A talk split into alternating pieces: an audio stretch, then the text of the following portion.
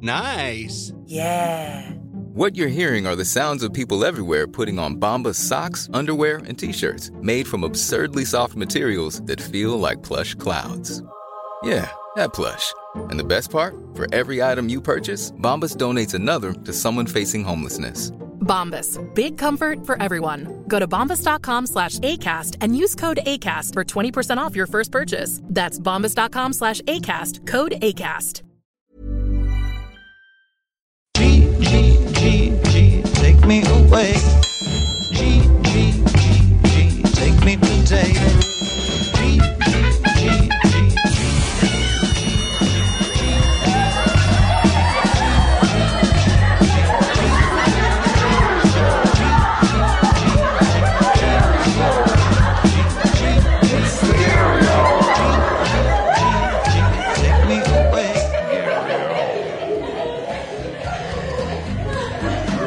Welcome to episode 25. Yeah, this is the first episode where we went mobile. The first episode not recorded right here from where I speak in the basement, in a building that's been under construction, that's been really annoying.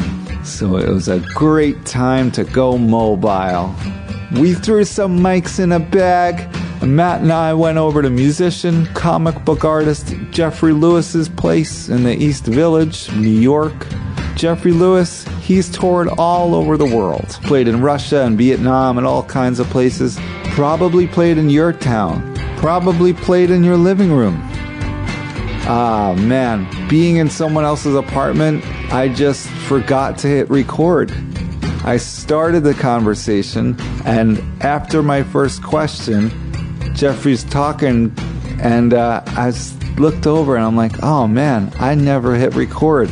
So I pressed the button, and it started recording like it's supposed to. So I, I missed the first question, and then I thought it'd be slick and try to ask it again subtly, thinking I could maybe paste it in later, but that's too much. And uh, this is how it came out. But my first question was how come every time I've seen you over the past seven to ten years, whatever it's been, you always have some new, interesting, pretty girl with you? Okay. So I hope you enjoy this conversation. We talk about other stuff as well, don't worry. But if you hear me repeat that question, I, I wasn't having a stroke. Okay, I was trying to be slick. But today is a different day, and I think I'm going to let it be as it was. So I hope you enjoy this conversation with me, Matt Kaplan, and Jeffrey Lewis. whatever it is. Uh, they're real go. You know, they're not shy types who wait for somebody to come to them. Uh, it's just a sort of willingness to get rejected. You don't take it personally. You just, you know, you flirt with everybody, and you, you, and you know, if only one time out of ten leads to something, that's just you don't feel rejected the other times because it's just part of your lifestyle. But I, why? I, I'm not a. What am I giving dating advice here? Yeah, I'm well, you- person to give dating.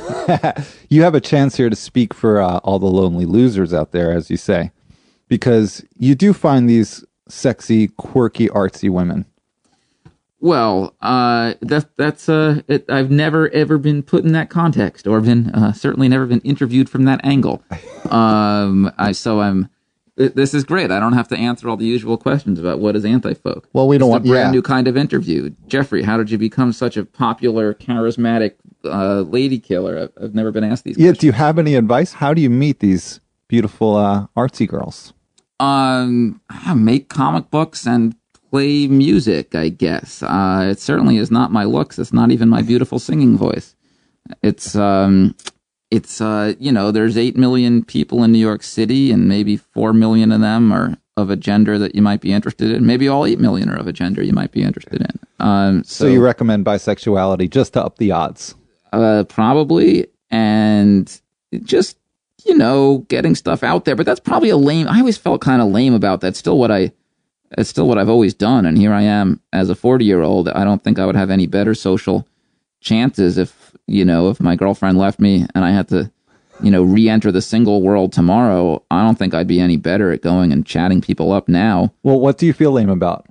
uh, you know, it seems like you should be able, as a mature, confident person, to go out and feel like you could meet people and find people to date without having to be like impress them by showing them my comic book or, you know, having them see my band play. But I, I have, I don't feel like there's anything particularly impressive about me as a conversationalist or as a, you know, any kind of magnetic, attractive person that would just walk up to somebody and have them. Why would somebody be interested in me? There's no reason at all. The only thing that's interesting about me is like the stuff that I do.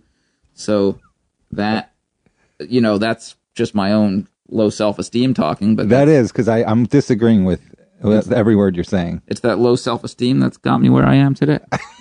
so why why knock it? Well, so the problem is, is that uh, women are falling in love with the artist, and don't you want women to fall in love with the person?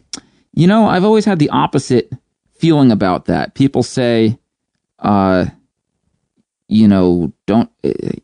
I mean, I- I would sort of rather have somebody. Well, I, I don't know. It, could- it could go either way. I, why would somebody? Why would somebody be in love with me, or be attracted to me, or have an interest in, you know, making me part of their lives without the stuff that I do? I mean, you could just find any random person. Uh, If uh, if it's not based on how somebody looks, then people say like, oh well, you know, true beauty is inside. Well, but then doesn't that mean that we're all beautiful inside if you look deep enough? So then what's the diff? Then doesn't it make it completely arbitrary? Well, I think the the beauty is the fact that you're even thinking like this. Well, You're having these introspective thoughts, and a lot of people don't have those. well what am I going to do? Walk up to some lady at a bar and start telling her introspective thoughts and hope that she gets attracted to my way of thinking introspective thoughts? The way that I do that is to put it all into rhyme and strum a couple chords behind it. And then somebody might say, "Oh, this guy has introspective thoughts. Let me go see if uh, you know maybe he'll sell me a comic book." Do you, f- has there ever been cases when a woman assumes you are that person? Because even though you are the creator of your art, your music, it's not exactly who you are. And do people, specifically women, make those claims that this is the person you are and those assumptions? Well, you know, any gender or anybody of, you know, male, female, young, old, um, it, I think you get a perception, especially somebody who's making art, uh, music, or whatever it is, um, that's not entirely fictional because I do some stuff that's fiction and some stuff that's nonfiction, some stuff that's autobiographical, some stuff that's political. Um, so there, I feel like there's a lot of th- there's a per- that you would be more likely to get a perception of who I am from my art than you would necessarily get from uh you know what would if you look at a I don't know a a, a Picasso or you or if you listen to a musician like Who's just making songs that aren't really yeah some, somebody who's their life. abstract or something you know I don't know maybe Cool Jackson, Keith the Jackson maybe- Pollock of music. right uh, right I mean marisbo or So, wait, uh, are you saying that there is not much separation between the person the and the artist? Uh, I'm saying that there's a well that there could at least very well be a perception that there isn't. There always is some difference between the artist and the person because making the art is like sort of translating into an understandable language what's inside a person. So it's not the exact inner person. And a lot of times I do feel like people are disappointed when they meet me because they have an image of what I should be like or what I I mean, and I'm a lot more accessible to people than somebody who would who's actually famous because I'm the one who's still right there at the merchandise table after a gig talking to people. I'm the one who's, you know, in touch with the promoter trying to book a show. You're, you're very hands on with your fans. Yeah, I mean, not that uh, there's any real demand for me. Not to, you know, it's not like there's a limo out the back waiting to whisk me away. I'm just standing there. uh, when I said hands on with your fans, that wasn't like a dig at you sleeping with your female fan. no, although I, um, um, I've got comic books related to people's misperceptions of of all of that. Uh, and I want to do more of that sort of thing because I feel like there's a lot of misperceptions out there. I feel like a lot of it has to do with the fact this is a slight side topic, but um, people's ideas of what rock and roll as a job is. If you're a career musician, or if you're making your living, or if you're just going on tour in any capacity, uh, even just as a for fun or as a hobby or as part of how you make your living, people's perceptions of what that is are based on the only cultural representations of that that most people know, and that's stuff that's very out of date. I Right. mean, stuff like the song remains the same, or Spinal Tap, or The, the rock star cliche, you mean? yeah, party like a rock star. Well, what does that mean? That means you can't party because you got to load your gear out the back, and you can't drink because you got to drive to the house where you're staying, and you can't, you know, and you got to wake up in the morning and drive some more, and then you got to load the gear in and set up the merchandise table. Isn't that a harsh reality of uh, for people that put you up on tour? They think that you're going to party with them all night, and you're like, "Oh, I just really would like a quiet room to sleep in because I have to do this again tomorrow." Exactly. So, um, that perception that like the life of the musician is this very hedonistic thing where you're hooking up with people and you're just, you know, getting drunk and doing drugs and having fun. Uh, you know, that I think is based on a, a sort of outdated representation and culture that I don't know of any movie or TV show, maybe it exists, that depicts the life of the artist, uh, of the musician, In current day, yeah, in the current day. It Yeah. could be. There's a lot of excitement and adventure that happens when, you know, a band books a tour, goes on a tour, drives themselves around, fixes up their own car, whatever it is. Um, that's a whole there's a that's a whole aesthetic and a huge story to tell culturally, but nobody has told that story in a way that redefines the musician for the public to catch up to what the musician's life actually has been for 10, 20, maybe even 30 years now for the majority of musicians. So this idea that when I'm when I go on tour, I'm running around hooking up with people, uh, you know, is just that people are always like, "Oh, you're going on tour? Yeah, yeah, have fun." You know, man, I wish I had your life. Like, have fun getting laid. Most people couldn't live that life. Is the thing. Yeah, yeah, absolutely. I mean, it's like going to war. You're really, uh, it's like uh, going to do another tour of duty and you know be down in the trenches and um, Yeah, I know. I personally got kind of uh, tired and jaded from it. I'm amazed you that move to the much easier life of being a stand-up comedian. That's like the only thing that keeps me. You know, every time I start getting depressed, I'm like, God, at least I'm not a stand-up comedian. you would make a tour. great stand-up comedian because you have the uh, outlook. You know, you have the head for it. Right, because just when you're about to shoot yourself, you're just like, well, let me just laugh at myself instead. Well, there's a lot of comedy in your music too, and it's also very lyrical. So you you have a gift with words, obviously. but it would be the other thing is it's so lonely going on tours of stand-up comedy. You're just by your. You picture all these people driving around alone in their cars with their merchandise, and they're going from one gig to the next when you're just a lonely one person stand-up comedian. God, that's that's it's not even you don't even get that like road trip with people feeling. Well, that and we know, I'm sure you know as well that that goes two ways. well, yeah, absolutely. Yeah. I mean, here I am on my like eighth or ninth band since everybody keeps quitting or fighting, whatever. You know, it's very hard to keep a band together. Yeah. But at least there's somebody to share the driving with. But doesn't that rotating cast of characters kind of help from people developing baggage? That, yeah, I, I do feel like um, there's something cool that happens when you sort of reset the clock and, uh, you know, new blood comes into the creative project. And I've worked with so many different people and seen the ways that everybody kind of brings their own different kind of magic to it. Mm-hmm. and there's a different kind of chemistry and a different kind of special thing that happens with each combination of musicians that I've worked with. So that's a good thing. And then, right, you don't get these like long festering grudges about, uh, you know, we're still arguing about wh- who screwed up on stage in Barcelona in 2005 or something. Right, and also you're in a car, you're confined in a space, and you become this traveling one unit. That uh, it really takes kind of a small personality to make it work. You know, big personalities they don't work well in that kind of situation. Yeah, it's, I mean, it's, it's amazing that any band is able to exist at all. There's, there's so many hurdles. Well, I always say what holds a band together is uh, money. Yeah, it's true. when the money's not there, the band will break up pretty quickly because there's a lot of hardships, and if uh, if people aren't at least getting money, or if there isn't like the hope that they'll be getting more money at some point, uh, people I, I, people quit pretty frequently. Yeah, you and I actually uh, both toured with the same band member, Jen Turner, and I actually lived with her and played in a band with her for many years. And when I heard you were doing a tour with her, I was kind of excited, and then I felt really bad for you.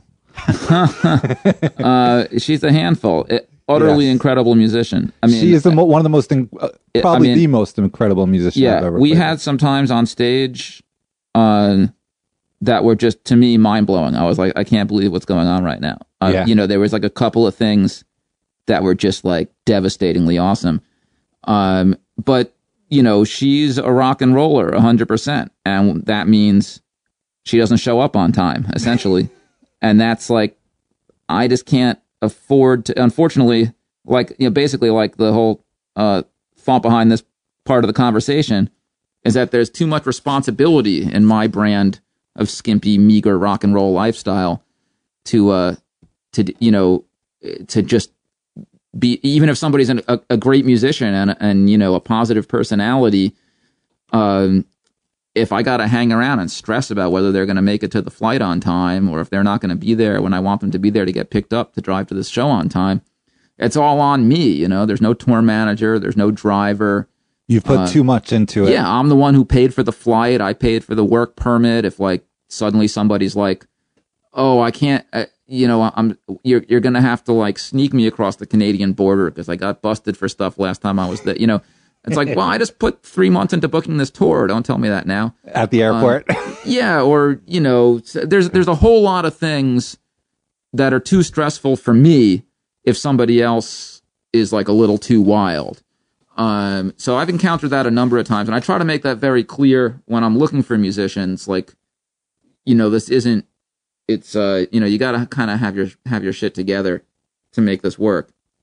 Yeah, I will say this for her as like as crazy as things get off stage with personalities and everything, once she's on stage, none of that matters. She is like pure music.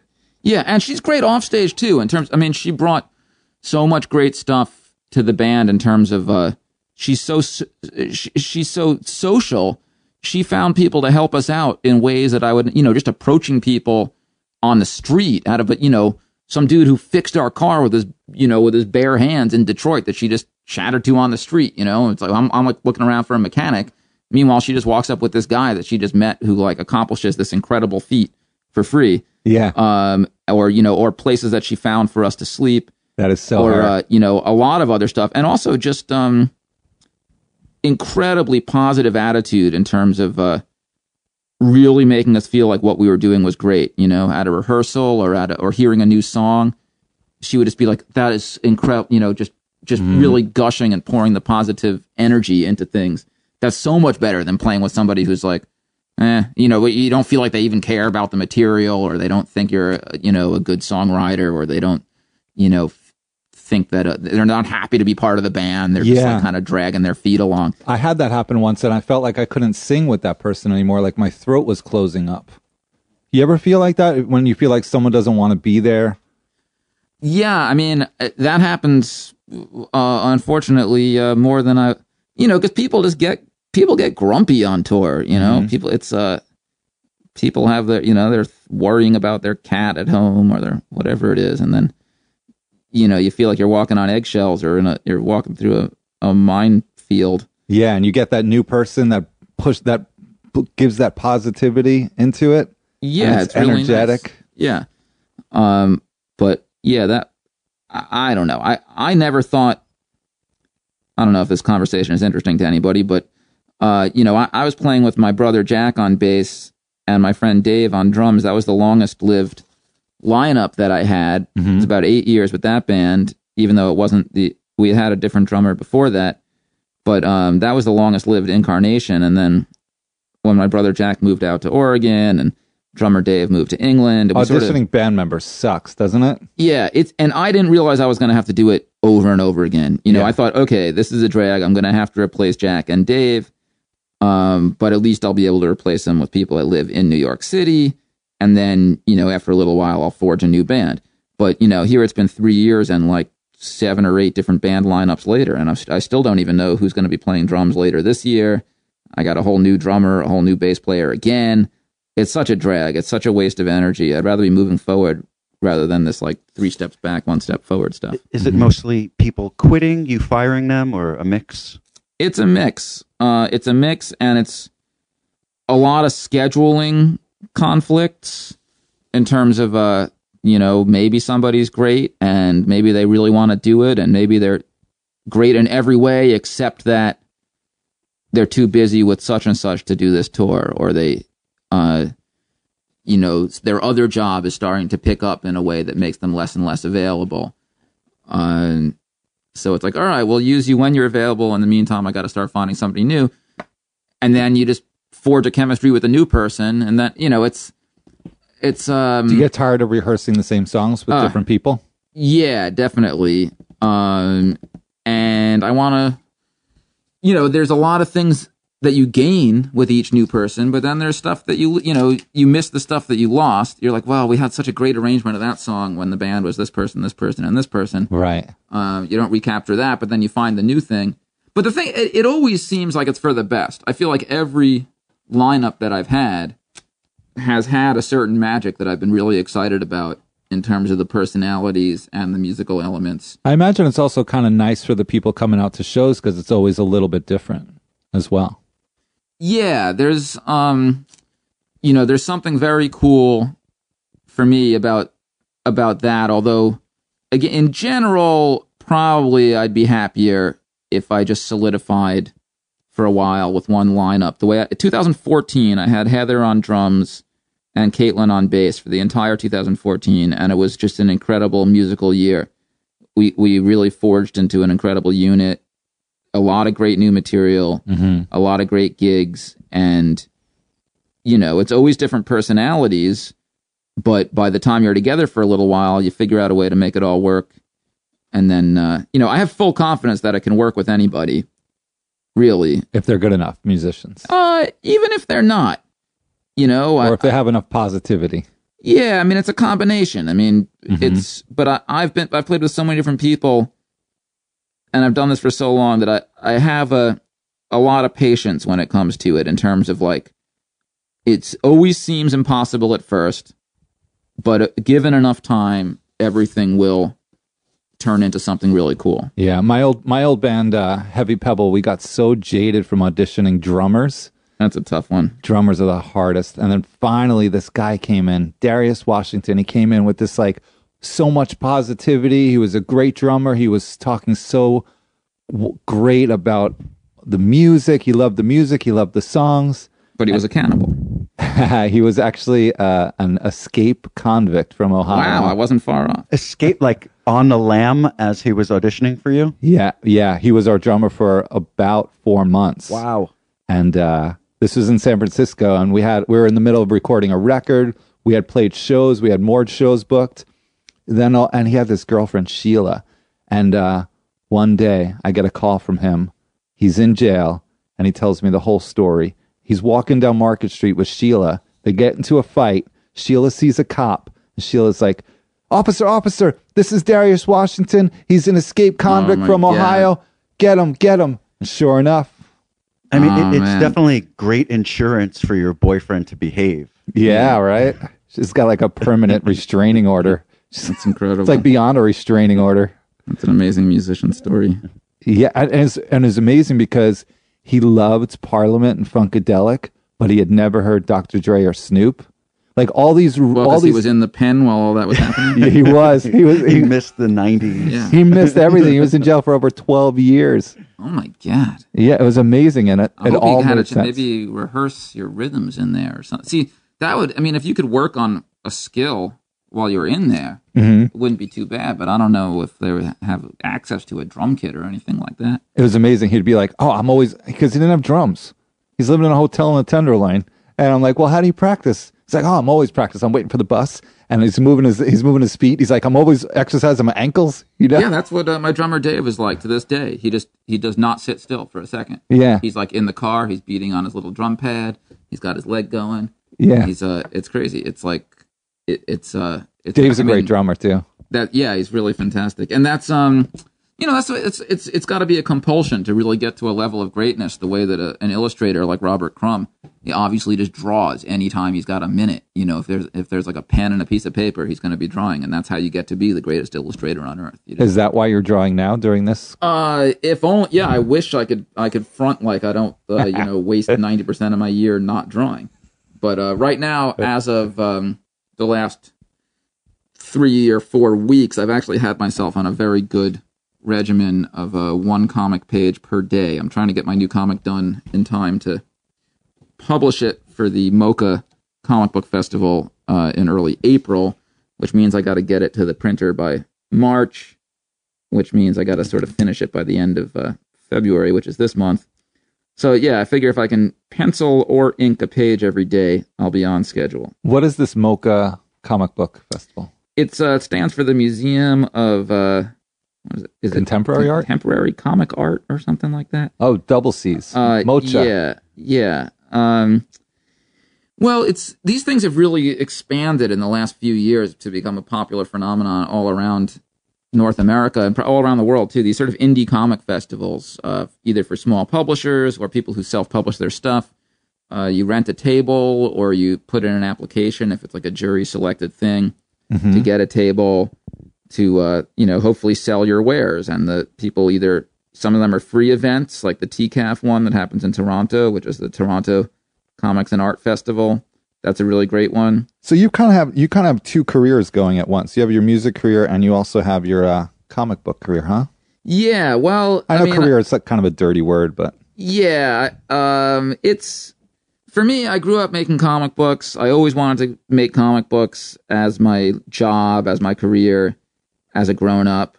Um, and there, it's just very, very hard to turn that into something that you actually can make a living at, uh, especially if you're doing sort of alternative black and white sort of comics. There, there is a regular uh, sort of full time mainstream comic book career that exists for some people as a penciler, inker, or writer. If you're working for Marvel or DC, you could probably make some kind of regular living, even though it's still maybe as shaky as any other freelance work. Um, but at a certain point, I, I, you know, and that's what I always wanted to do, work for Marvel or something like that when I was a kid. And then at a certain point in college, I sort of got more interested in uh, the alternative comics, uh, stuff like Eightball, and Rockets, um, Freak Brothers are Crumb. yeah, all of that stuff and the modern 90s equivalents of that stuff Peep Show, Palookaville, Optic Nerve, um, Acme Novelty Library. Th- This stuff was really blowing my mind in the 90s. And I kind of, you know, switched gears a little bit in terms of the kind of artwork I was interested in doing. I wanted to do something more personal, more expressive, a little bit less of a technical approach and more uh, a, a little less of an illustrator and a little more cartoony even though i'm still much more of an illustrator than a cartoonist uh, compared to a lot of the underground comic people i mean I, I say undergrounds but it's just alternative comics these Right. days so anyway i mean that was always what i wanted to do and that's where most of my skill set is but most people don't read comic books and everybody listens to music. So when i started making music uh, one thing just kind of led to another in a very unexpected way. All these music opportunities kept coming up one after another and i was you know i found myself making money with music and i found that i could sell my comics at my gigs. Right. and it created this outreach for the comics that uh, opened a whole new door of possibility to, for me i used to just walk around washington square park and try to sell my comic books to people on the street um, and i would Wait, also wait, that's uh, that's a that's a skill to approach women. yeah, I mean, it was. Uh, I did. I I approached a lot of people, and I sold some comics that way. But it you got no dates, but you sold some comics. yeah, and actually, there was this one lady that um, was also doing some kind of zine, and we kind of kept in touch. She would mail me new copies of her zine, um, and stuff like that. It's like an illustrated pen pal. yeah, um, you know, it never. It it seemed very romantic to me. I'm sure she just. I'm sure it wasn't to her, but that's that's the way. I mean, this is pre-internet. Also, I'm talking like 1997 Mm-hmm. stuff like that. And then, um, you know, and I would get, I would put my comics in stores on consignment and Forbidden Planet and St. Mark's Bookstore and all that stuff. And then you go back four months later and try to figure out if any sold, and they give you half if they sold. And, you know, it's a lot of legwork. Do you distribute your comics when you're touring? I don't distribute them. I should. I, I've thought about that more. I should budget time into my tours to visit comic stores during the day in each city that I'm at and leave them with comics. Mm-hmm. But um, first of all, that would require me traveling with much more merchandise if I had to travel with a wholesale amount. Um, because right now it's enough of a challenge just to carry enough merchandise for the music tour itself. Right. I carry a lot of comic books on my tours, basically as much as I can possibly carry, and I ship comics ahead of ahead of me. But I'm also dealing with selling CDs, LPs, everything else. Do you do you think of yourself kind of like you're Jay Z? Because Uh, you're you're a businessman. Uh, yeah. I mean, I it's funny because I realized at a certain point that I'm in the family, the Lewis family heritage of fleet of like you know Jewish flea market guys. I, I come from like multiple generations of uh of males who made their living hustling at these little flea market tables. Is is that your heritage? Yeah, uh, that's that's uh, pretty much it. I worked for my dad when he was selling these like little Mexican trinkets in this flea market out in Brooklyn when I was a kid. Um, and my dad worked for his dad when he was a kid selling these like women's dresses at some kind of Russian flea market. Isn't that kind of like Mm. part of the Jewish heritage of always on the run? Yeah, it's like it's not right. It's not like a real heavy career track. But then I guess there's also the Jewish heritage of like growing up to be a doctor or a lawyer or something. Oh yeah, but I come right. from flea market Jews. um, and I realized at a certain point, like that's kind of what I'm doing. I've just added the innovation of doing a concert first. It's like I play the show and then I go stand behind my merch table, which is like my own flea market table, and I'm selling my comic books and I'm selling my CDs and stuff. So you're it's a kind one of like man traveling festival. yeah, it's like a medicine show. You sort of have your stuff that you're selling, but then it's kind of like people are there to buy the stuff because of the concert that you put on. A, a lot of musicians now complain that they can't sell their CDs anymore, but people are still buying tangible comic books. Are you successful with both? I'm successful with both, and I have moved into LPs in recent years, which I never used to carry on tour because it's so bulky, but everybody just wants them. So I know I can sell them if I if if my back doesn't break carrying them around. um, and now people want cassettes, but I'm like, ah, screw that. I, Is I mean, I- coming back? People want cassettes. yeah, now? everyone comes up to the people come to the merch table and they ask for cassettes. But I just, I mean, that was what I w- was first selling my music on back in 1998, 99. Um, and I'm not going back to those days. I mean, cassettes were at a point in time the most punk rock thing you could do. It was the cheapest, most efficient way to manufacture and you know produce and distribute your own music. But you know, once CD technology became cheap enough and accessible enough, then this whole cassette thing is this kind of to me it's kind of like a bogus it's like this boutiquey Yeah, they never sounded that thing. great. yeah it's they're not You can't skip to the next song, really. yeah they're not the most convenient i mean They melt To- in the sun. Yeah there's there's i mean there's something quirky and cool about what i've seen some people do with these new cassette packages and it is something kind of interesting but it's certainly not i mean to me punk rock is like you know a minutemen brand of like really uh you know tightly budgeted economic ways to make it work for yourself as a working touring musician and cassettes just don't fit into that. They're too expensive to make they're too bulky to carry they don't have the profit margin and that cds you can manufacture and carry and sell for very cheap um, and it, it just works a lot better even though there's there's nothing aesthetically punk about them other than their convenience You have uh, some of my favorite album titles. It's the ones who've cracked that the light shines through. Love I that actually, title. I, I got that from uh, I was living in Austin, Texas at the time um, when I was writing some of those songs, and um, there was a band there that I saw uh, play a couple times called the Spooky Janes, and they had a song that was like one of their song lyrics. mm-hmm. It's the ones who've cracked that the light shines through, and I really liked that lyric. And at that time, I was really intent on making sure that uh, I that the, everything I you know that I wanted it to have a positive spin on it. That like I didn't want to come up with some depressing title or something. Mm-hmm. And Do so you I, feel like you've cracked?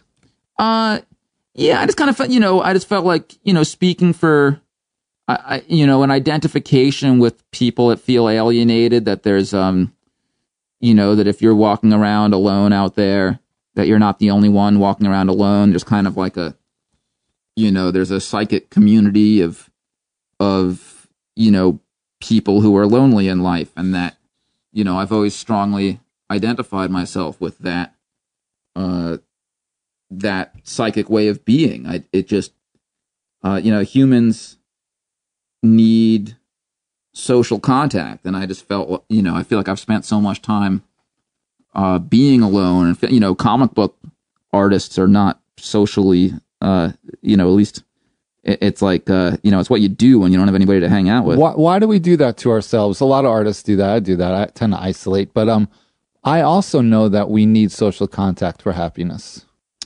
Yeah, it's painful to be alone, but I, I mean, if I could have been hanging out with people instead of drawing comic books or writing songs, I would have been.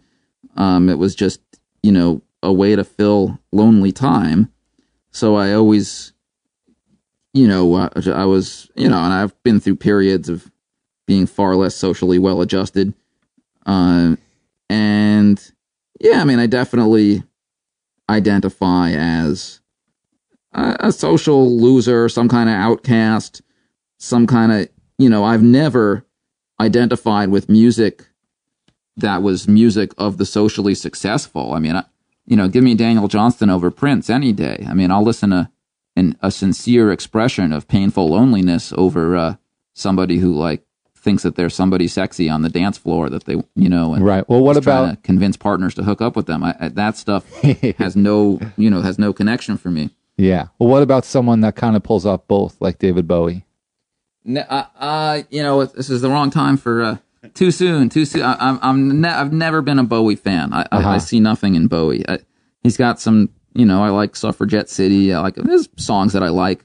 But even when I was a teen, even in my heaviest classic rock period as a teenager, when you know I had piles of, I mean, I was very heavily into all that stuff in terms of, you know, I had every Led Zeppelin record, every Pink Floyd record, and I love all, all of Bowie's inspirations to death. I have all the early Tyrannosaurus Rex records. I love Syd Barrett. I Yeah. love, uh, you know, I have every Lou Reed record. I love Iggy Pop. Um, I always felt like Bowie maybe wasn't a trendsetter as much as a like he was like right on the cusp of following what was brewing under the surface. Yeah, I, it's hard to even say how much. Tre- to me, he's just, you know, he like he knows how to make a song and he knows how to make a recording, but there's it's not there's something lacking in terms of being a true artist, and I, I feel like.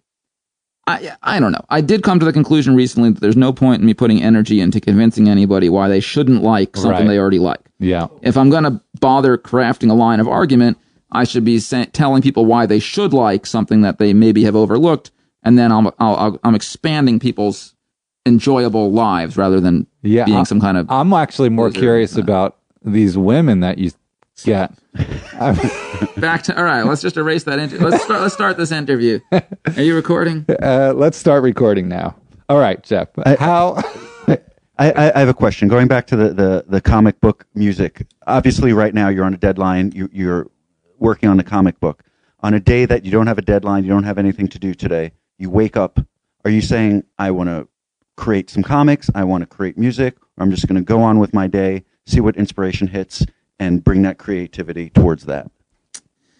Well, honestly, the average day um, is just booking gigs. I or dealing with other administrative stuff, and I really wish that wasn't the case. And right now, I'm kind of suffering the effects of, for once, experimentally prioritizing doing my comic book. Where you know, like I'm saying, the last few weeks, I've said to myself, well, why don't I just make sure I get one comic page done per day, and whatever I, else I have time for after I do that, I'll get to after that, rather than the reverse, which, you know, I've spent the last like 12 years feeling like, okay, I got to deal with booking gigs, I got to deal with, you know, rehearsing the band, I got to deal with going over contracts with the record label, and then if I have any time left, then I'll work on some comic stuff. And, I, you know, working on it the last few weeks, I've felt very satisfied that I'm working on a great new comic. I'm really happy with the work I'm doing. But meanwhile, I'm really screwing up my music stuff because I'm I should shows. be booking. It's already kind of too late for me to book this May tour that I'm sort of half-heartedly trying to book. I should be emailing right now, finding clubs, and all these places are like, "Are you crazy? You're you're too late. We're already booked up through July." And I'm like, "Geez, can't I just?" Just the fact that I want to work on some comic books has like really derailed music stuff for the whole first seven months of this year already. It's only February, and people are already talking about like, well, maybe we could do something with you in November. And I'm like, geez, really? All I can't have a few weeks to just work on some comic stuff without screwing up my whole music career. So I don't know what I, I I'm just ba- maybe if I was more organized, I could balance both of these things.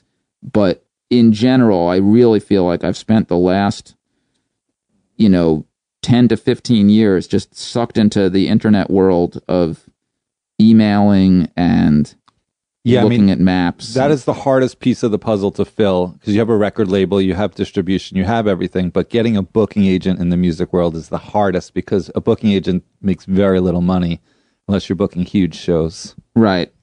It's very, very tricky to get that one. Yeah, and I, it's tricky just to get these clubs to write me back. You know, it's They're like, also lazy. Like, oh yeah, you could have the night, just find three locals and put the whole night together. You're like, wait, locals, you live there. I don't live yeah, there. right. Like do your you're job. the local promoter. I don't know.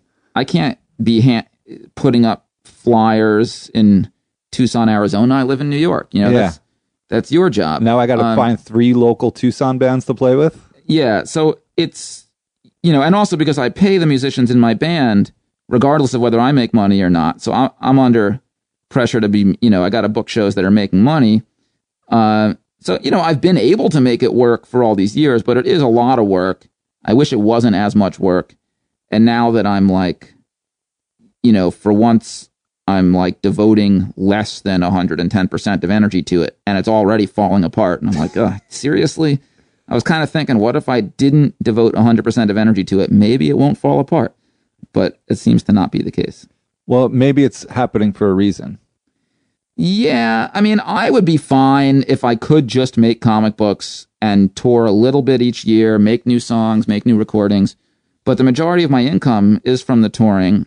And my experience has been that if I don't do it, no one else is going to make it happen.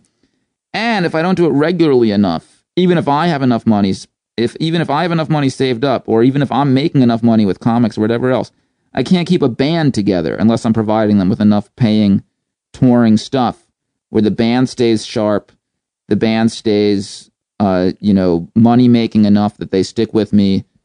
And, you know, if I'm only touring with my band once every seven months, then we're just going to be rusty and we're not going to sound as good. You ever have to uh, leave someone on the road or send someone home?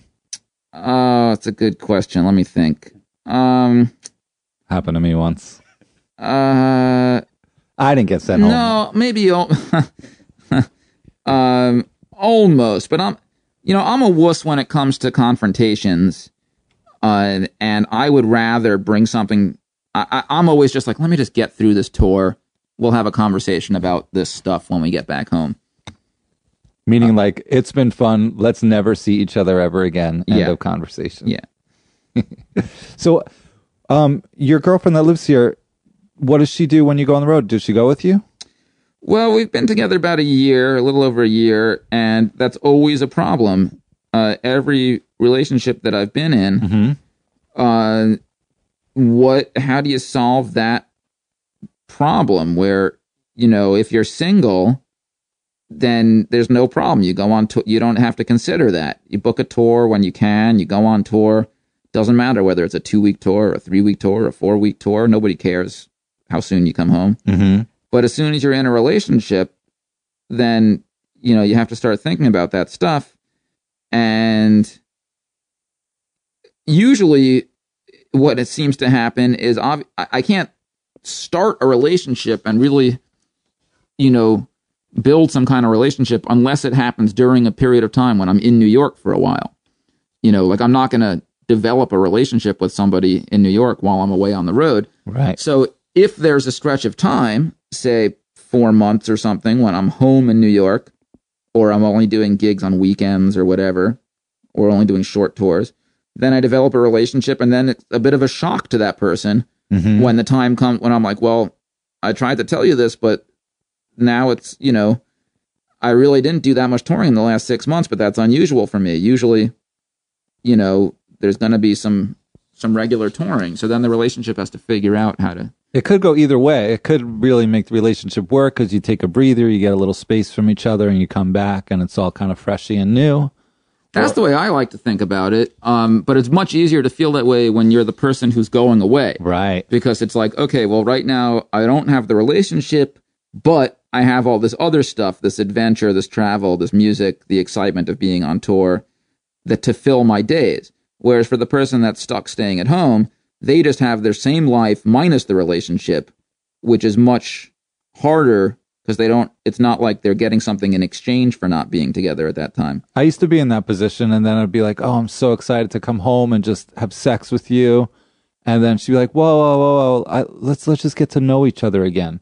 Like we live together. We don't need to get to know each other again." That's yeah. I've encountered that situation where the person gets so used to you not being around Right. that they just get used they're just like oh they, they sort of forgotten that they're in a relationship with you or that you know the magnetism and the closeness has like it's been too long and it evaporates It can and be scary 'cause you're coming really home- scary Yeah, because you're like, it's really oh, unpleasant We live to, now. It's like an arranged marriage.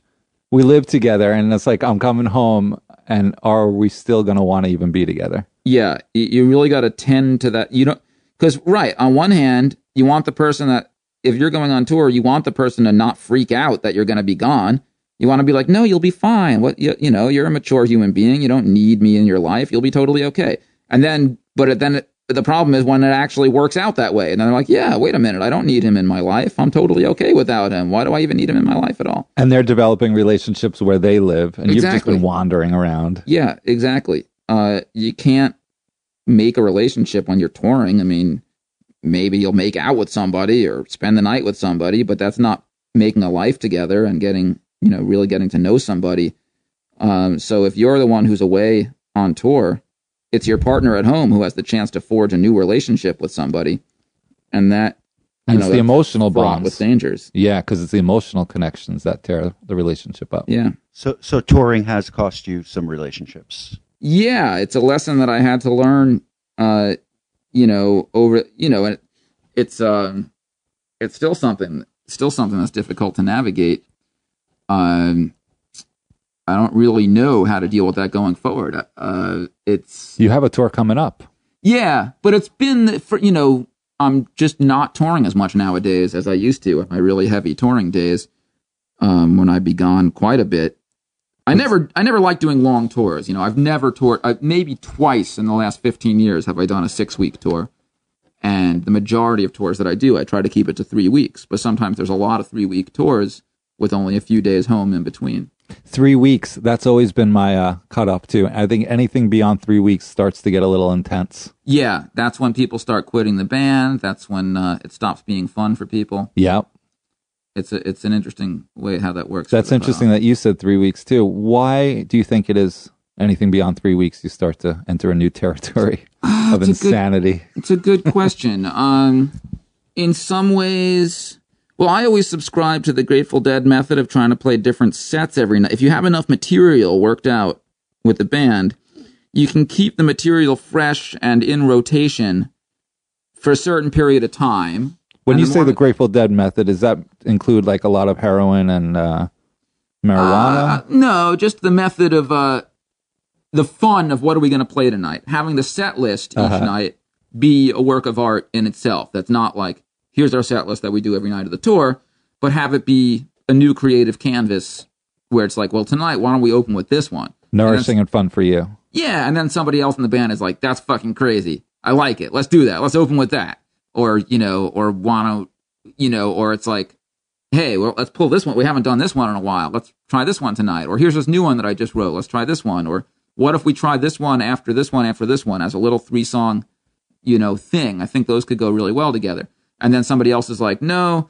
Because you know that's a finger picked song in the key of A, and that other one's also a finger picked song in the key of A. So those aren't going to be good to go back to back. And I'm like, yeah, you're right. Okay, let's put a strummed one in there, and then it's like, oh, but that's two really depressing songs in a row. Let's put like a funny one in there to break it up, so the set doesn't get too. much. There's so many factors, Yeah. and that can become a really fun, multi-hour long discussion in the car on your on your way to the Just show. Just about the set list. Yeah, and I love that idea that you know there might be fans who are also having those discussions coming to the show. The way that I always used to discuss set lists with my friends going to Grateful Dead shows or going to Yo La Tengo shows, another band that you know plays different stuff every night. You wonder what they're going to play, what order, what surprises they might pull out. That's so different than being like, oh, I'm going to see the Pixies. They're going to play the same set list that they played two years ago when they toured.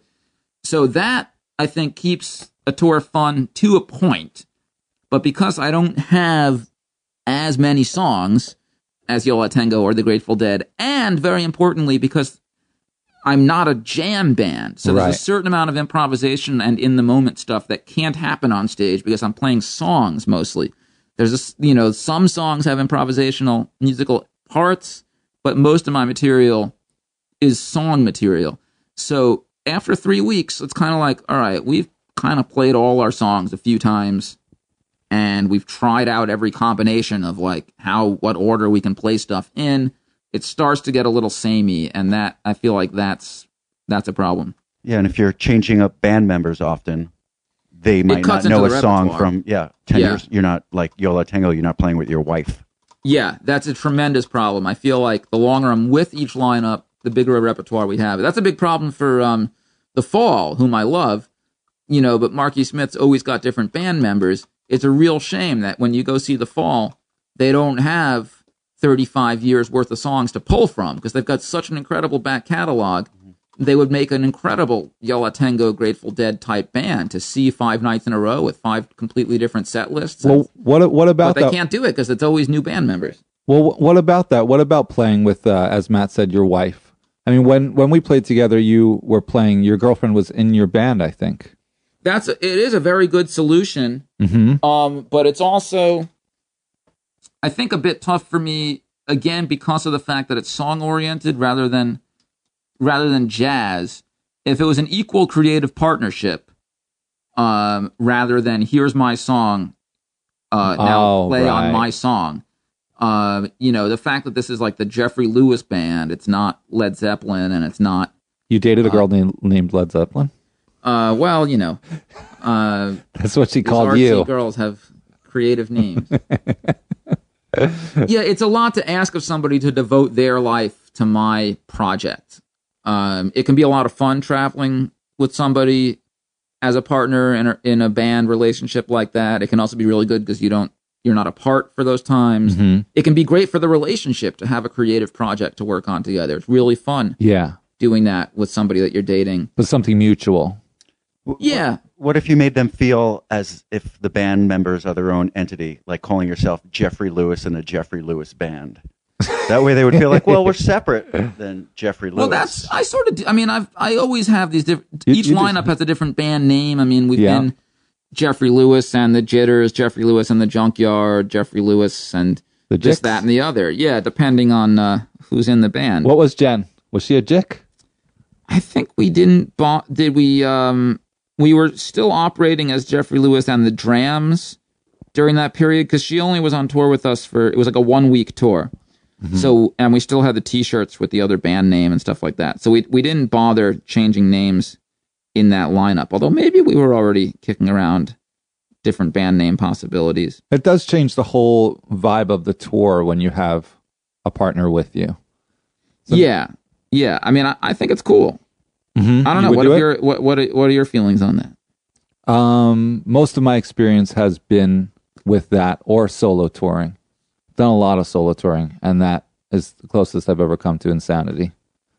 Like seriously, ins- seriously insane. All that time yeah, alone. The alone time Yeah. or the uh yeah. See, on one hand, touring solo is tough because of the alone time, but it's also tough because there's no social buffer when you are staying at people's houses and dealing with people at the Yes. merch table. And di- there's nobody else to take over the chatting and the having to constantly be, you know, engaged and friendly.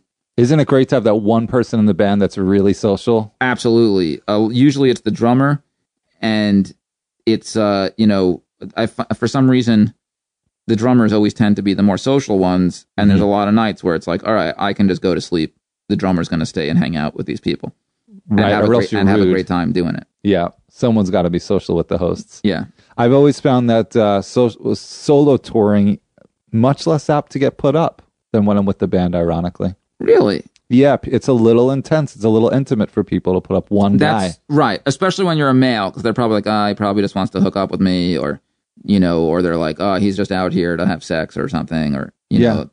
So it already makes you seem like you're trying to get something out of them or something. And like what you said, I'm like sometimes I'm like, you know what, I, I can go back with this person, but then I have to play guest and kind of entertain and be social. I'm like, you know what, I'm just gonna go sleep in my car. yeah, well, that's the benefit of playing solo because you can just sleep in the car. You don't have to be as desperately seeking housing. Right. You know, you can just be like, ah, I don't have a place to sleep tonight. I'll sleep in the car. But man, there is not much more lonely feeling than going to play a show, pouring your heart out on stage, then getting back in your car, pulling on some residential street in some town you don't even know where you are, and then it starts to rain, Yeah. and you're just like, it's dark and it's rainy, and you're in some residential weird town, and you're just like, wow, I am so alone. Yeah, although you know, I've I kind of like that, you know, it's like camping out. It's like I'm not a real outdoorsy type person, but I I like the weird coziness of feeling that autonomous and feeling like that much of a uh having feel that sense of freedom that like yeah i can go anywhere i can sleep anywhere Mm-hmm. uh Have you done solo tours? yeah yeah totally What was your Um, longest? uh, well, not very long. I mean, I, I, I'm trying to think what would be my. Because I Maybe really, I've done like two weeks solo. You know, certainly, I don't think I would have done. I, I've certainly never done a month solo. I don't recommend it to anybody. Yeah, I, I wouldn't want to do that. Do you know uh, David Dondero? Not personally, but I'm friends with um, Darren Hanlon, Mm-hmm. who's an Australian songwriter who's really fantastic, and I've toured. Uh, I toured in Australia with Darren Hanlon, and he has also done a lot of touring with David Dondero. So hang out with Darren, and sometimes Darren's in New York, um, and he's just a great guy, great songwriter, great performer, um, and he's very successful in Australia. He's he's much less known in the states, but he still he tours out here and he tours in Europe and England, and he's got all these great stories about Dondero. So I, I feel like anytime I hang out with Darren, I've you know I've got the chance of hearing another incredible David Dondero He's- touring story, Yeah, and he's, also it. played me some Dondero recordings that I thought were fantastic. I thought the guy's a really great songwriter. Yeah, he's done a lot of solo touring. He told me, uh, he's like, I did three months solo one time and I went completely insane. and he's like, I haven't come back from it. But yeah, I could see that it's uh could be damaging. Well, he's it's like, like, a big solitary. drinker or something too, right? Or he's uh, he's a real wild man, at least, or he used to be, or something. It's all symptoms of solo touring. Yeah. well, like Hamell on Trial, a real solo road warrior, incredible performer, uh, and you know, I think nowadays actually he goes on tour with his kid, who's maybe about twelve or something. He's got a son that comes with him on tour when he's watching his son, um, and that seems like a fun. It's kind of like Lone Wolf and Cub. It's like Samurai and his kid on the road together Right. and it's really funny because uh, the kid is like too young to really be left alone in these clubs. So Hamell's got to have his son on stage when he plays, just sitting in a chair on the corner of the stage. So Yeah. he keeps, an- you know, so he doesn't walk out the door of this club into the middle of The audience is the babysitter. Yeah, so it's exactly so the but meanwhile, you know, he's doing a really, you know, over the top, high energy, you know, sweat flying punk rock, you know, foul mouthed. He, you know, he's an incredible writer and the, the showmanship and the energy, and it's, you know, it, it you've got this like funny weird, you know, and the kid is like just sitting there like playing video games on his phone or something in the corner. Uh, while his dad is just like tearing things up a few feet away. It's a funny. Somebody should do a documentary about them. So instead of like the, the guy that dances with the ska band and that's his only use, it's just the, the kid sitting there. yeah, it's it's a really funny like it. contrast, but it's it's cool that he's able to make that work. And I'm sure it's a really cool bonding experience. I mean, imagine doing that with your dad, going on tour with him, loading in the guitar and the merch and all that stuff. hmm But but Hamell spent many years just touring as a solo performer, just him and his car. You've done you've done a lot of touring. Do you have any idea how many shows you've done so far? Um, I started keeping track around 2004. So on my website, I actually have lists for each year, Mhm. um, where I count up and tally hmm um you know I- i have one page that's like just a list of years and how many shows i played in that year and then you can click on the year and actually see what all those shows were um but Yeah. i wasn't keeping track prior to around 2004 so I, you know i know certain things that i did in 2002 and 2003 I remember at some point you went to Russia. yeah well that was that was much later that was like 2011 or Is that the most exotic place you've ever toured? Um, I took well, New Zealand seems pretty far away. I toured in New Zealand. Um, it doesn't seem threatening like Russia. right. It's not as different cultural. I mean, China. I've toured toured, in China, China. 2 Mhm. times. we played in Vietnam this past summer. We played in Malaysia this past summer. We did a yeah the Asia tour that we did this past August. Uh, we were in Macau, Vietnam, Malaysia, and a few cities around China. Now, what do you do when you're in when you're in China? I mean, you can't read a thing South that's Korea. around I've you. toured in South Korea. Wow, South Uh, Korea. Well, we had we sort of had a, ch- a chaperone for the China tour. This guy Abe, he's from the U.S. originally, but he's been living out there about twenty years, and he Oh, Abe, together. that sounds incredibly Chinese. He put yeah, he's a he's you know he looks like an all American white guy, you know freckles. He looks like uh you know he, he looks like he should be in an Archie comic. He's a very sort of he does you know he does martial arts. He's got a very you know put together physique, and he's kind of like a very upstanding like you know respectable looking dude. But he's gotten himself involved in booking indie bands to tour in China and other parts of Asia. So he chaperoned you so he can read the signs and yeah, because he speaks Chinese and he's the one who set up the gigs. And he, without him, you know, he was in charge of booking all the train tickets and everything, which actually for me is a totally unusual circumstance. And I, f- I find it very uncomfortable because I don't know, you know, when I don't know what's going on or, or how much it costs or what time we have to wake up to catch that train or, you know, did we really need to? T- would have been, would it have been cheaper to do this? because you normally flying here? handle. You're also tour manager. Yeah. Um, so it's really weird for me to have somebody else who's not super communicative about that stuff. You know, we don't even know where we're going the next, what, what time we have to be at this place the next day or how much it pays or how much it costs to get there. Uh, so I, you know, that, that is an uncomfortable thing for me about these two Asia tours that we've done is we have had to rely on somebody. Uh, but I, you know, I wouldn't have been able, I don't have any contacts out there. I don't know how to do anything out there. So, you know, we really, without somebody putting that together and taking us around. How was the audience and how was the response? Was the language barrier tough? Well, yeah, but you know, there's a language barrier, and you know, if I'm playing in Spain or anywhere else, um, there's that's that's nothing new for us. But the um, Culture is even diff- more culture, different. yeah, and actually, I really wish there had been a little more connection between us. That's the other thing is like the way that this guy has it booked. We're staying in hotels every night, and that's very disappointing to me, especially in some place so interesting and exotic. That's where it's like, man, staying in people's houses would be so great. Yeah. First of all, it would save tons of money, and You get the real experience. Really, yeah, you would really see like what it's like. What you know. So we we met very few locals on both of those tours, and that that was a bit depressing. And you know, you just feel like you're a little too protected and a little too chaperoned, um, Yes. and you don't really have the the autonomy. You're not driving yourself. You're not leaving when you want to leave. You're not really seeing. the- You're just seeing the inside of these hotels. That's what a lot of the bigger rock stars miss out on. Aren't most of your tour stories uh, stories that take place after the show at the people's houses? yeah, I I often feel really bad for bands that have never had that experience. Um, you know, you might not want to still be having that experience when you're 70, but um, if you're a band that has an overnight success, like I mean, did somebody like The Strokes or Vampire Weekend or you know anybody that like pretty quickly got to the top of uh, the indie rock food chain in terms of like having people drive them, staying in hotels every night, having things organized for them. Mm-hmm. Those bands really missed out, as far as I'm concerned, on a big part of what's enjoyable and memorable. The the uncertainty and the you know the adventure part of it and the amazing things that can happen. Mm-hmm. You have these lyrics that I that I wanted to read uh, that really got me from the Chelsea Hotel oral sex story song. Did I say that right?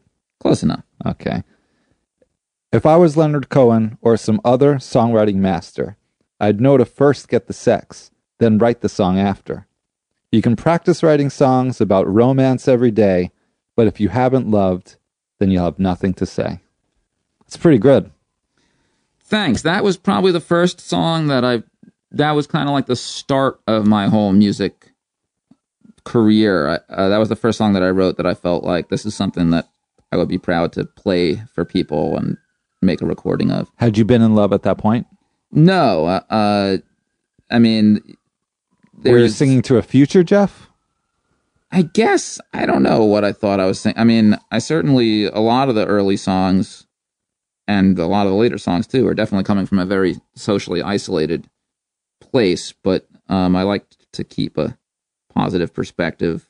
But that, yeah, that I mean, that song is from a very long time. I mean, I was I was like 22 or something like that, um, and now I'm 40. So that's it's definitely a different person in some ways who wrote that song. But that song is kind of like the showed the way forward for me. It sort of that song sort of taught me how to write songs. Really. Mhm. Have you been in love? Uh, I don't know. I don't know if I believe in it any more than I believe in uh the Christmas spirit or something like that or uh you know, Halloween. It's like it's there as much as you want it to be there. If you pretend it's there, then it's really there.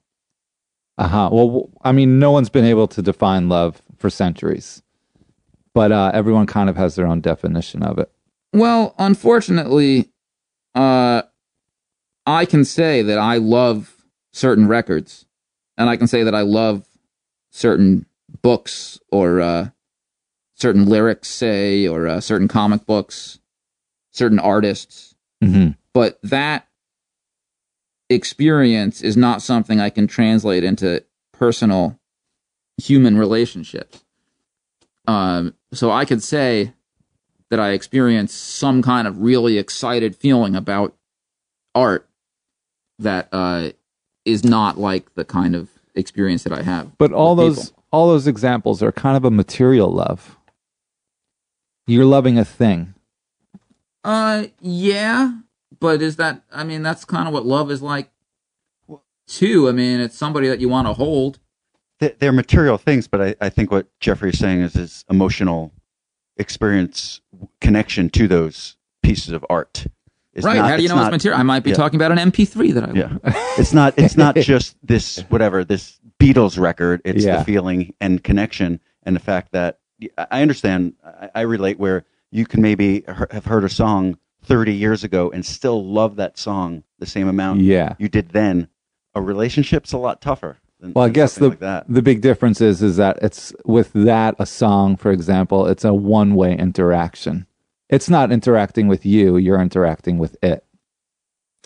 Yeah, although maybe somebody who's like a media studies major would uh, have some other perspective on that. Like, well, actually, it's interacting with you, and every time you hear it, it's different. If it's a great work of art, depending on where you are at your life, it has something new to say to you. I don't know. I just Right. know that there's like, you know, there's songs or there's stuff that I could put on that I'm like, uh, you know, gets me revved up and uh, and excited in a way that uh you know, I, I can say like there is that sort of excitement in the world. Um, but and maybe that's what some people feel like about relations. Some people don't feel that way about music. You know, I, you know, I don't. I, I sometimes feel bad for people that don't have the relationship to music that I feel like I have for some reason or other. I'm very powerfully affected by it. What does it What does it do for you? I mean, if it's an exciting rock song, I just like I have to, you know, jump around and yell and rock out. It, you know, the awesomeness of it blows my mind. Or if it's like a something philosophical or thoughtful, uh, or sad, you know, it might like I might. There's songs that I just like start crying if I just start thinking about that. You know, I don't. I could just be on the train and think about a certain song. Not even a sad song, just a song that I feel like is so deep and heavy and like just you know, wallops me about the human condition or something, and I'll just like start tearing up or you know, and I'm like, I don't know if other people, ha- or you know, or it could be a comic book too. Yeah, I always Uh, get this odd feeling like you, you ever go to someone's house and you realize that they have a big television, but they have no stereo anywhere. Yeah, who know? People might think it's weird that I don't have a TV. It's like people might have a very strong emotional connection to, you know, Breaking Bad or something, and think that I'm a total idiot for never having, you know, seen it or not not feeling a magnetism towards stuff. I'm sure there's very high quality culture that happens on a TV screen that I'm not connected. to. You know, I, when I was a kid, I used to love Hill Street Blues or something like that. Yeah, Taxi, Cheers. Um, so uh, yeah, but it's true that there are people who don't. Ha- music is not that important to them. You know, I hung out in a cafe all morning this morning. I was waiting for my girlfriend to get out of class. Uh, I was out in Williamsburg, um, So I was going to meet her after she got out of this thing. Since 2013, Bombas has donated over 100 million socks, underwear, and t shirts to those facing homelessness. If we counted those on air, this ad would last over 1,157 days. But if we counted the time it takes to make a donation possible, it would take just a few clicks. Because every time you make a purchase, Bombas donates an item to someone who needs it. Go to bombas.com slash ACAST and use code ACAST for 20% off your first purchase. That's bombas.com slash ACAST, code ACAST. Pulling up to Mickey D's just for drinks? Oh, yeah, that's me. Nothing extra, just perfection and a straw. Coming in hot for the coldest cups on the block. Because there are drinks, then there are drinks from McDonald's. Mix things up with any size lemonade or sweet tea for $1.49. Perfect with our classic fries. Price and participation may vary, cannot be combined with any other offer. Ba da ba ba ba. I was in this cafe and they was listening to like some Pandora or Spotify station. Yeah. And like the ad, you know, the ads come on when it's the, the free version with the ads. Mm-hmm. And I'm like, there's two people, there's two employees working here. They're enjoying this music, but it was so weird to me that they don't, they're enjoying it, but they don't enjoy music enough to actually own their own records that they would want to bring to work and play for each, or they, Or at least spend the five dollars a month to get rid of the ads. Have their, Yeah. have their employer pay that money. That's that's nothing. That's that's one coffee per month. yeah, Pay I. I don't know. It was cool. You know, they were into it. They were like, you know, grooving along to this stuff. But to me, that just seems like really you don't care enough about it that like you're choosing what to listen to or, you're, or you don't know enough about what you would want to listen to that you're entrusting it. Well, but there's something cool about because I see I do love listening to the radio when it's when you don't know what the song is what song is coming up next. You get introduced to stuff that you don't already know. There is something cool about that. But um, In, in all fairness to the employees, and I've worked at places where you just play music. After a while, like I can't just keep picking my own music. It's just easier to let a computer play music. for Yeah. me. And actually, I love, I mean, I've just got so much stuff in my own computer music library that if I can't think of what to put on, if I just put on shuffle, uh, you know, I've got like a year's worth of stuff to listen to on shuffle and stuff will pop up and I'm like, God, I didn't even know I had that song on or what, I don't even know what this song is. I don't, how did that get on my computer? I don't remember who gave me this song that It could be a bit schizophrenic, though. It's nice to settle into a. Yeah, album. right into a genre that right that makes sense.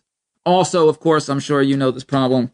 When you put your own music library on shuffle, you hear ten thousand of your own demos and like mix, you know, ten thousand mixes, you know, f- the five different mixes of this song. You're like, oh god, I don't, you know, if somebody else is around, it's really embarrassing. You got to go Yeah. skip it. Or some uh, voice memo of you playing the guitar with Yeah, some idea. exactly. Yeah, That's a lot of that awfully embarrassing. Yeah, Or speaking your thoughts. right. It's terrible. No one should ever speak their thoughts out loud. Never. So that's your love, huh? That's your definition of love. I don't know if that's my definition of love. I guess I just said that just because if I said, you know, love is between people is more, you know, it's not like that. If, you know, my definition of love between people sounds like it involves more, you know, weighty responsibility or, you know, it's not just a party or it's, uh, I don't know. I mean, maybe it is for some people and I don't want to. I'm always going to get in trouble with whoever I'm dating when they start hearing me talk like this. Well, it's, yeah, it's hard to know like what love is because like you you're in, you think you're in love with someone, then you feel jealousy, and you're like, well, is jealousy part of love? Oh yeah, I've always felt jealousy much more strongly than I felt love. uh, that, no question about that. I've been uh, yeah bowled off my feet by by jealousy. Uh, really? Oh yeah, Is the girl like, wait, you're jealous, but you don't even love me? it's some kind of weird quirk of human nature. What is jealousy? It's almost like a weird thing of wanting to possess someone or have them all for yourself. Sure. Well, why why do we have a, uh monogamous culture anyway? I think That's a it, good also question. Just, it plays on your own insecurities and feelings of self doubt as well. Yeah. In I mean, theory, it's devastating if some somebody wants somebody else instead of you. This is like this is me. This is all I have to offer. Is my whole life equates to to this entire package of me, and you're just going to reject that? That's all I've got. but can't. I mean, I love peanut M and M's. Sometimes I like dark chocolate with almonds. Just think of how those peanut M and M's think how they feel, what, what's going through their mind when you get the, the other one. I feel like in theory, monogamy is a really tough sell. It's all genetic and cultural and based on these things that we wouldn't necessarily even think of if we were just born into some kind of blank slate world and made up all the rules ourselves based on what we felt. But that's just not reality. We're part of an interconnected social web. So we don't just invent things based on how we feel in the moment. I mean, that's just like being an infant. You know, you know, if I just did whatever I felt, I would never get out of bed in the morning. There's, you know, there's a there's a there's a, a push and a pull between. What gets you out of bed in the morning? I don't know. I mean, uh, why do I get out of bed in the? I well, I like to wake up with my girlfriend and have you know, coffee. The thought of getting coffee. Yeah. That's like that's a big plus because I know I'll be happy at that point. and then it's just on to the next thing. Now, what is going to make me put down this coffee and leave this coffee shop? Right. Well, the coffee itself, the drug Uh-huh. the coffee, the uh, the enthusiasm and the inspiration and the excitement and the happiness and the love that comes out of that that that blast of caffeine drug. Yeah. That's like that's what gets me going. At that point, I start having an idea for a comic. I start, you know, really being like in love with everybody and everything. I'm just like, man, I love my girlfriend. I love my apartment. I've got this great idea for a comic. I wanted to sit down and start working on it right now. Uh, If you like coffee, beautiful sunshiny day. if you like coffee, you will love cocaine. I'm sure. I, I'm. Uh, you know, that's uh, speaking of the people's uh, misconceptions of what the rock and roll life is like. I have toured. You know, I've been making music since like the late '90s. That's like 17, 18 years, whatever that is. And I've been touring pretty regularly for about 14 years. And I've been in all sorts of backstage rooms. I've been at all sorts of people's houses all kinds of rock clubs from small punk places to big fancy places hundreds and hundreds maybe thousands of gigs in these sorts of situations on tour buses traveling with other big famous bands where i was along with them for the ride on their tour bus for the tour never ever uh, in all those experiences did anybody ever offer me drugs like that you know sure a joint would go around but nobody has ever been like you want these pills or you want to do a line of this or you want you know, I don't know. I don't. Maybe they just don't like me. I'm sure it goes on, but you would think that I would have encountered it. Yeah, I mean, Gary and I have been doing blow this whole podcast, and we're definitely not offering you any. Yeah, the only band that ever had the uh, the only band that ever had the uh, you know the the um what what's the word the the etiquette to uh, offer me some hard drugs was a Fat White Family, which and that was just about a year ago. Like finally, somebody comes over to my house and like You're getting pulls out some kind of illicit, you know, powder or something, and he's like, "You want to do some of this?" Um, I didn't do it, but uh, I was Maybe like, it's- "Man, I, it's taken me like 14 years for anybody, any of these rock and rollers that I've hung out with, any of these sleazy promoters, any of these." No one's ever even offered. You know, you would think you, you, some promoter in some little town aren't they supposed to say like, "Hey, I can get you some." I think stuff? you did it to yourself. You know, I think so. I think it's my lyrics, Yeah. my, my nerdiness. you have a song Uh, called "The Last Time I Did Acid, I Went Insane," which is pretty much you saying that drugs will disagree with you. Right, but there's a big difference between drugs like acid and pot disagreeing. You know, a psychedelic drug where you can have a bad. There's drugs where it's impossible to have a bad time. Uh, doesn't somebody just want to offer me some ecstasy or something? Never, never. You know what? In all these years, We're going to release this podcast before your tour, and this is going to be the best tour you went on ever. yeah. Well, all right. Let's you heard it. You heard I, I'm sure I could just put where if I, you know, I could always just put word out on Facebook. Nowadays with social media, it's like, I mean, that's what these other bands do. That's what like, you know, maybe I shouldn't be naming names, but uh, certain bands, um, They asked fans to bring certain drugs to their yeah, they certain shows. fans know that they, you know, that that's like a good way to like make friends with that band, and Mhm. um, that's uh, well, it's the same thing with sex. You know, if you're, I'm sure, like you know, going back to uh, you know, if you're Jim Morrison or Iggy Pop or something, and you're on stage singing about how you want to fuck lots of chicks, then people know like, oh, he's into that. Right. Uh, let's He's go. a- he's let's a go chick fuck him. Yeah. Let's let's go do it. Um, but if you're on stage being like, oh, I'm shy and awkward and blah blah blah, then you know that doesn't really. Uh, you're you're not like inviting. You sort of like invite the vibes to your show that you're that you're you know people take it for who you you know that's that's who you are. Do you want people to bring ecstasy to your show? No, I mean that would get tedious, I guess. But I, I mean, all I'm saying is like it is not people's perception of the rock and roll life Yeah. to uh to really imagine all this touring that goes that I've done and all those clubs that I've been in that that has not happened once, Yeah. not once, not even like once per tour. You know, pe- people just like the the whole phrase "party like a rock star." I guess that's why it's not "party like an indie rock star." Right. Party like a comic book artist. Yeah, nobody ever says that. What would that look like? You're looking at it. It's a party. Well, So- actually, if you come by tonight, you'll see what it looks like because I have a every Wednesday night. I have a drawing hangout gathering at at my apartment here, and every you know it's all comic book artists and other illustrators and stuff, and people just come by and hang out and bring beers and snacks and stuff, and um, it's because I feel like the comic book world is such an antisocial activity. It's so hard to find other people doing it, as opposed to music, where you just you know playing open mics and stuff. You meet all these other musicians and songwriters. Um, so yeah, every Wednesday night I have these gatherings, and uh, I never know who's going to show up, and um, yeah, we all hang out and draw, and it's Oh, that's and, cool. and you see what party partying like a comic artist. That's you get to see what it actually looks like. Whole lot of pretzels get eaten, huh? Yeah, that's right. So what's next? We'll we'll wrap this up. Thanks for having us. But what's what's uh what what's on the deck for you? Uh, I'm trying to finish this comic. This is uh, my comic book, well, number issue number eleven. Um, I hope I can get this done. Is this Fuff? Yeah, this this will be Fuff issue number 11 Mm-hmm. Um, and Why did you change the name from Guff to Fuff? Somebody told me there was already a comic called Guff. Before this series, I had been doing comics with very long titles, where the the title of the comic would be like this long kind of run-on sentence. And then when I started this series, uh, I wanted to have something that was just a one-syllable title. So I picked Guff, and then after I did a few issues as Guff, somebody told me there was already a comic called Guff, so I just changed it to Fuff because I really didn't care what the syllable was as long as it was one syllable. And now I feel kind of stuck with this stupid nonsense syllable that's not even a very attractive nonsense syllable, but maybe someday I'll change. Attractive like Buff?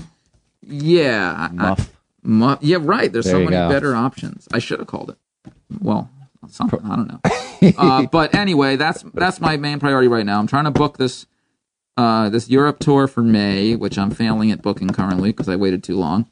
Um, and uh, I've got some. Uh, yeah, I've got some other tour stuff happening. Oh, you know, we didn't even talk about your lo-fi films, which are uh, really fascinating. Yeah, this is why I have a hard time building a website because there's too many. Th- I'm like, well, wait, but then I got to have this page about this stuff, and then I got to, because I'm, uh, yeah, I'm just a, a, a putter with all this different stuff that doesn't really form into one easy thing. They're really educational. Your lo-fi films. Yeah, some of them are uh, are decently educational. I just did a new one of those this year too, uh, in early January.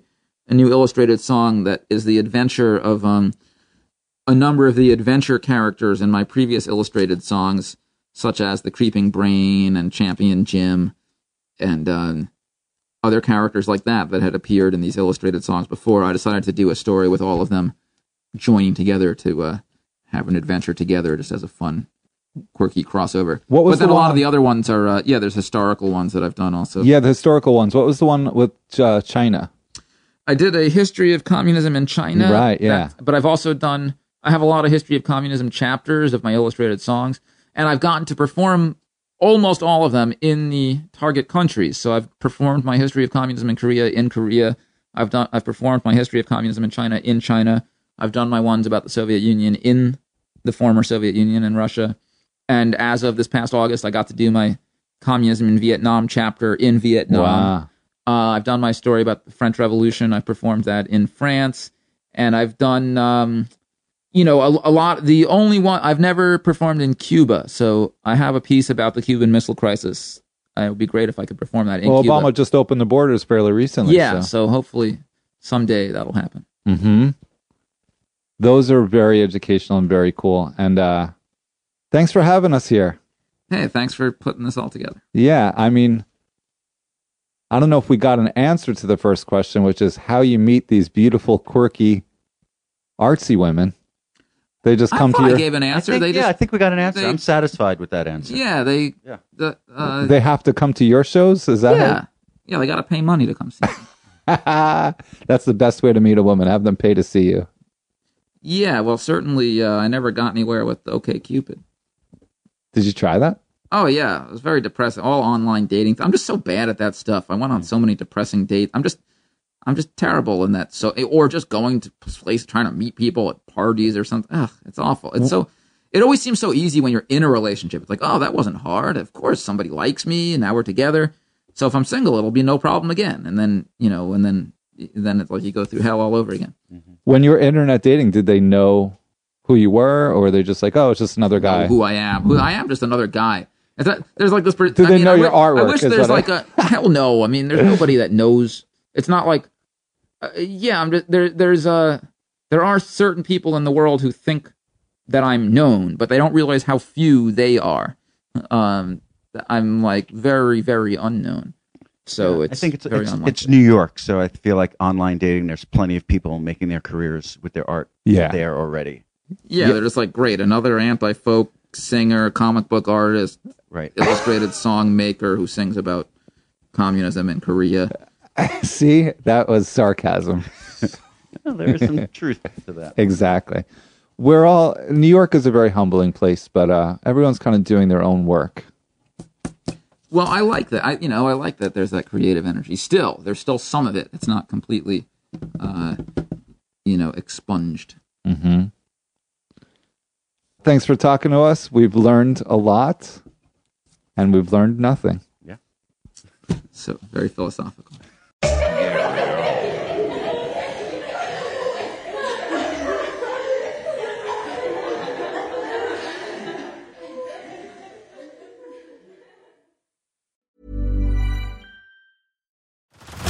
Head over to Hulu this March, where our new shows and movies will keep you streaming all month long. Catch the award winning movie Poor Things, starring Emma Stone, Mark Ruffalo, and Willem Dafoe. Check out the new documentary, Freaknik The Wildest Party Never Told, about the iconic Atlanta Street Party. And don't miss FX's Shogun, a reimagining of the epic tale, starring Anna Sawai. So, what are you waiting for? Go stream something new on Hulu.